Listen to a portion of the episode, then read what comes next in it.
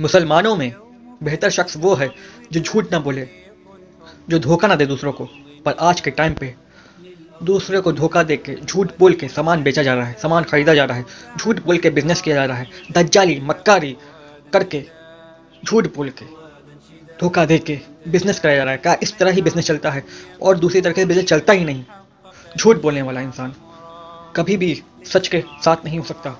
वो इतना झूठ बोलेगा, इतना झूठ बोलेगा, एक पल ऐसा आएगा कि झूठ बोले बिना उसका खाना हजम नहीं होगा। हर बात में झूठ बोलेगा।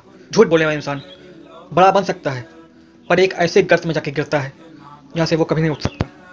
झूठ बोलना और धोखा देना बंद कर दो। अभी मौका है। अल्लाह से माफ़ी मांग लो और इन सब राह से दूर हट जाओ। कल का क्या भरोसा? कल रूह रहे जिसम या ना रहे। हमारे अमाल ही हमारे साथ जाने हैं। कल मैदान वशन में अल्लाह पाक को अपना चेहरा दिखाना है। अल्लाह पाक से तोबा कर लो अपने गुनाहों की